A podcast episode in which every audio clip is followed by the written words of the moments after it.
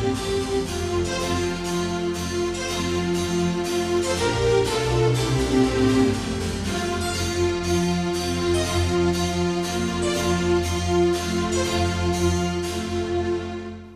学講座1万9016回でございます。全国の医師の皆様毎週火曜日のこの時間は日本医師会の企画で医学講座をお送りしています。今日は食品添加物の安全性と健康への影響について東京大学名誉教授食の信頼向上を目指す会代表唐木秀明さんにお話しいただきます。今日は食品添加物の話をしたいと思います。昔の話になりますが狩猟採集時代に私たちの祖先が食べていたのは果物、野草、肉、魚などの天然の素材でした。100万年くらい前に人間は火の利用を始めました。夜の照明、寒さをしのぐ、野獣を追い払うことなどに使ったのですが、大事な役割は食品の調理でした。生の食品を加熱調理すると味が良くなるだけでなく、消化が良くなり、日持ちが良くなります。また食品には病原性細菌が付着していることがありますが、加熱することで殺菌して安全な食品にすることができます。加熱調理のおかげで人間が摂取するエネルギー量は飛躍的に増加をして、それが大量のエネルギーを消費する脳の発達を支えたと考えられています。もし火を使わなければ人間は今もチンパンジーと同じような暮らしをしていたのかもしれません。また、人間は食品を加熱調理するだけでなく、そこに塩やハーブなどを加えて味と匂いと見かけを良くし、保存性を高め、安全性を高めました。これが現在の添加物のルーツです。ところが現在は添加物については何か怪しげなものを食品に入れているなるべく避けた方がいい、そんなイメージをお持ちの方が多いようです。それでは改めて、添加物は何のために使うのでしょうか。例えば、豆腐を作るためには、にがりなどの凝固剤という添加物が必要です。アイスクリームを作るためには、乳脂肪を均一に混ぜる乳化剤、舌触りを良くする安定剤、匂いをつける香料、色をつける着色料などの添加物が必要です。これらを使わないと舌触りが悪く匂いもないアイスクリームになってしまい売り物になりません。また多くの加工食品には腐敗を抑える保存料が入っているために長い間品質を保つことができて食中毒を抑えることができます。今全国どこのスーパーやコンビニに行っても同じ名前の商品は同じ品質が保たれています。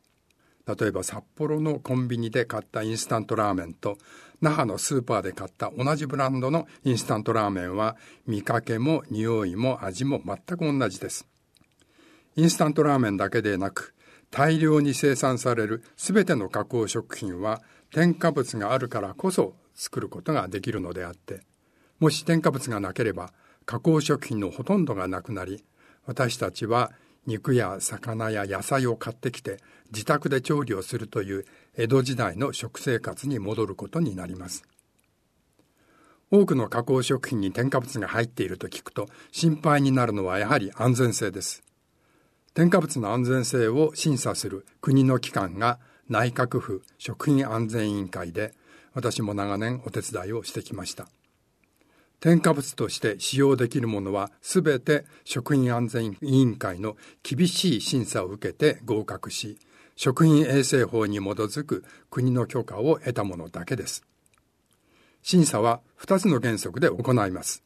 第1は化学物質の容量作用関係の原則です。すべての化学物質は多量なら危険、微量なら安全という容量作用関係、量と作用の関係を持っています。例えば、食塩、塩化ナトリウムを 300g 摂取すると死にます。20g を毎日摂取すると高血圧、心筋梗塞、脳一血のリスクが高まります。しかし、1日 6g 以下であれば一生の間毎日摂取しても健康に被害はありません。これが容量作用関係です。2番目は発がん性と蓄積性のある化学物質はすべて使用禁止にすることです。動物実験や生化学実験の結果から発がん性も蓄積性もない化学物質だけを選びます。実は発がん性にも容量作用関係があります。例えば添加物ではないんですがビタミン B12 は多量では発がんの可能性があることを多くのデータが示しています。国立がん研究センターの疫学調査ではビタミン B12 の食事摂取量が多いほど食道がんのリスクが高いことが示されています。だからビタミン B12 は発がん性物質と考えられますが、少量であれば体に必要な物質であり、だから医薬品としては禁止するわけにはいきません。しかし、発がん性がある化学物質は全て禁止という原則に従えば、ビタミン B12 は添加物にはなりません。医薬品よりも添加物の方が規制が厳しいとも言えます。ということで、発がん性や蓄積性がない化学物質だけを選んで、それらの容量作用関係から人間が一生の間毎日摂取しても健康に被害がない量を推定します。これを1日摂取許容量 ADI と呼びます。ADI という言葉はこれからも出てきますので、ぜひご記憶ください。次に厚労省はその添加物を含む様々な加工食品を食べても、その量が1日摂取許容量 ADI を超えないように食品ごとの使用基準を決めます。そして食品メーカーはその基準を守って加工食品を作ります。行政は加工食品を購入して検査をして違反がないかをチェックしてその結果を公表しています。このような仕組みで多くの種類の添加物を含む食品を毎日摂取しても健康被害が出ないような規制が行われています。50年近く前に作家の有吉佐和子さんが朝日新聞に複合汚染という連載小説を書きました。その後出版されてベストセラーになりました。そこに書いてあるのは、それぞれの化学物質の安全性は調べているけれど、私たちは何種類、何十種類もの化学物質を同時に摂取しているので、それらが体内で反応して、思いもよらない恐ろしいことが起こるかもしれないという不安です。複合線という言葉は有吉さんが作ったものですけれども、薬理学ではこれを相互作用と呼んでいます。複数の薬物を同時に摂取すると、相乗作用、相加作用、拮抗作用が起こることがあるということは薬理学の講義で聞かれたことと思います。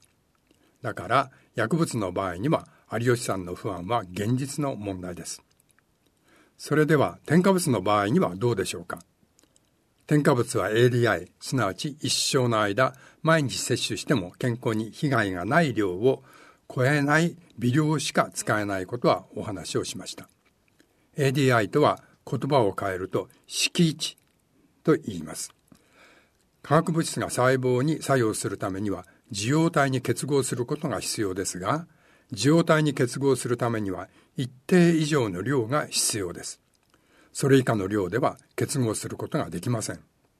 だから、敷地以下であれば、細胞には何の影響も与えないということです。添加物は敷地以下しか使わないのですから、細胞に作用はしない。そして敷地以下の化学物質であれば、複数を同時に使用しても相互作用が起きない。このことは理論的にも実験的にも証明されています。次は私たちは実際にどのくらいの量の添加物を摂取しているのでしょうか？厚労省はマーケットバスケット方式という方法で摂取量を調査をしています。これはスーパーなどで売られている食品を購入してそこに含まれている食品添加物の量を測ります。また、日本人はその食品をどのくらい食べているのかを商品の販売量から統計的に推測をします。この2つを掛け合わせることで、国民1人当たり1日当たりの添加物の平均的な摂取量がわかります。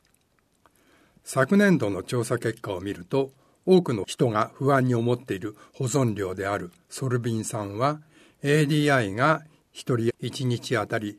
294mg であるのに対して摂取量は 1.3mg です。ADI の300分の1に過ぎません。同じ保存量の安息鉱酸は ADI の200分の1。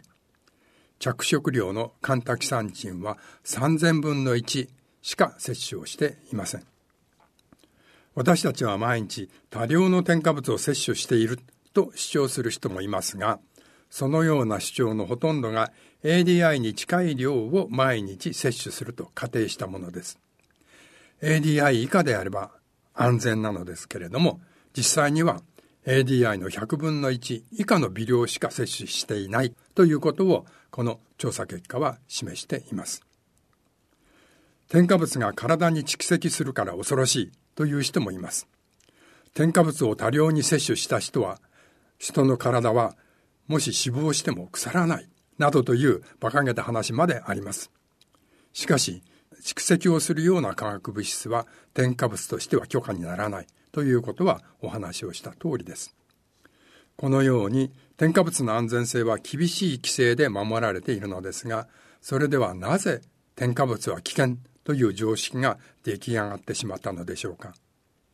それには4つの原因があります。第1は、戦後の混乱期は食糧難の時代でした。私もその頃子供時代を過ごしたのですが、白いご飯は正月とお盆くらいしか食べることができませんでした。毎日さつまいもや麦を食べていました。その量も十分ではなく、ひもじい思いをする毎日でした。食べられるものは何でも食べる。多少古くなっても自分で安全かどうかを匂いや味で判断して食べる。そんな時代でした。だから食中毒も多くて、統計にあるだけでも1年間で2000人近くが死亡した年もありました。そこで出てきたのが、添加物を使って色や味を整えて質の悪い食品を何とか食べられるようにする工夫でした。その結果、添加物の量を間違えて健康被害が出ることもありました。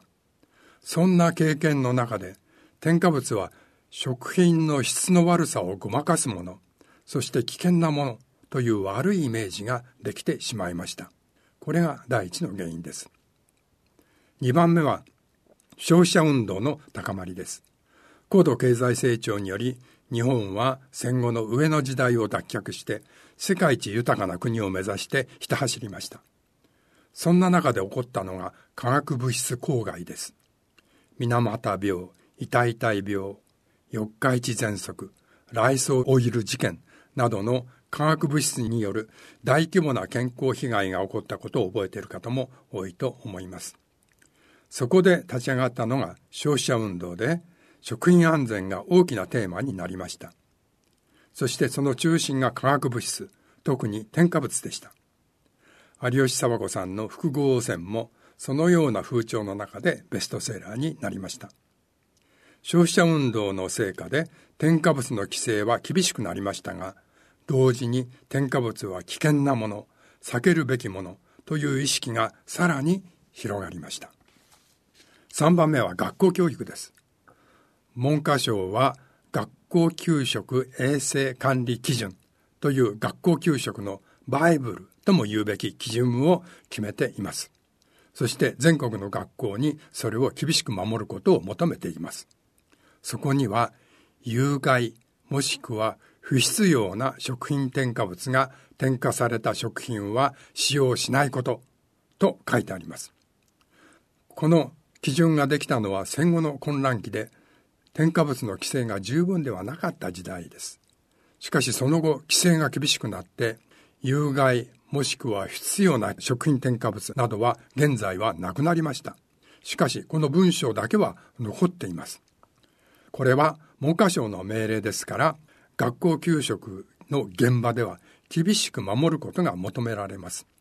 しかし給食現場で先生や栄養士が食品に含まれる添加物が有害なのか不必要なのか判断することは困難です。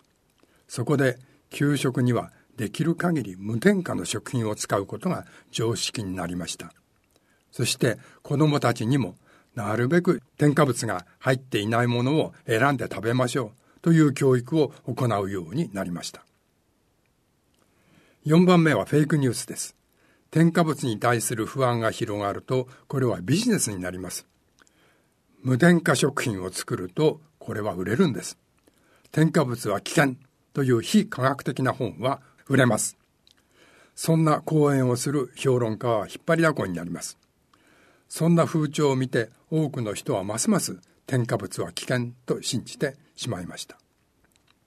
こうして実際に添加物が危険だった時代の記憶と消費者運動の記憶と学校教育とフェイクニュースという4つの原因が重なって日本人は親の世代から子供の世代まで添加物は有害で不要なのだから避けた方がいいという国民的な常識ができてしまいました。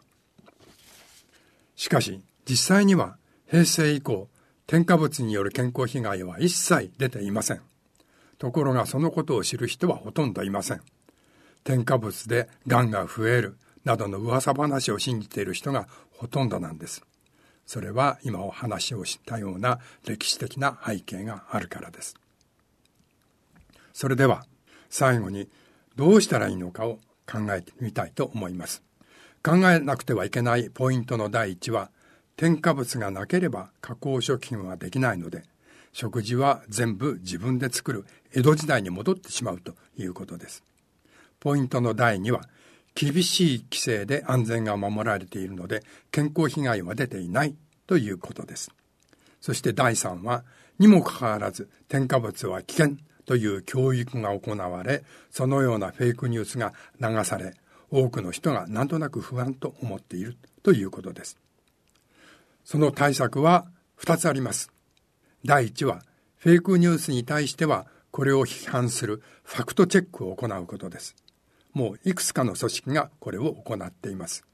しかし、善意で、あるいはビジネスでフェイクニュースを流す人は非常に多く、残念ながらお医者さんとか薬剤師の中にもそういうニュースを流す人もいます。皆様全員が科学的に正しい知識を広めていただきたいというふうに思います。第2は、学校給食衛生管理基準を改定して添加物についての正しい知識を教育することです。これは引き続き文科省に働きかけていきたいと思います。以上、添加物についてお話しさせていただきました。皆様の参考になれば幸いです。食品添加物の安全性と健康への影響について、東京大学名誉教授、食の信頼向上を目指す会代表、唐木秀明さんにお話しいただきました。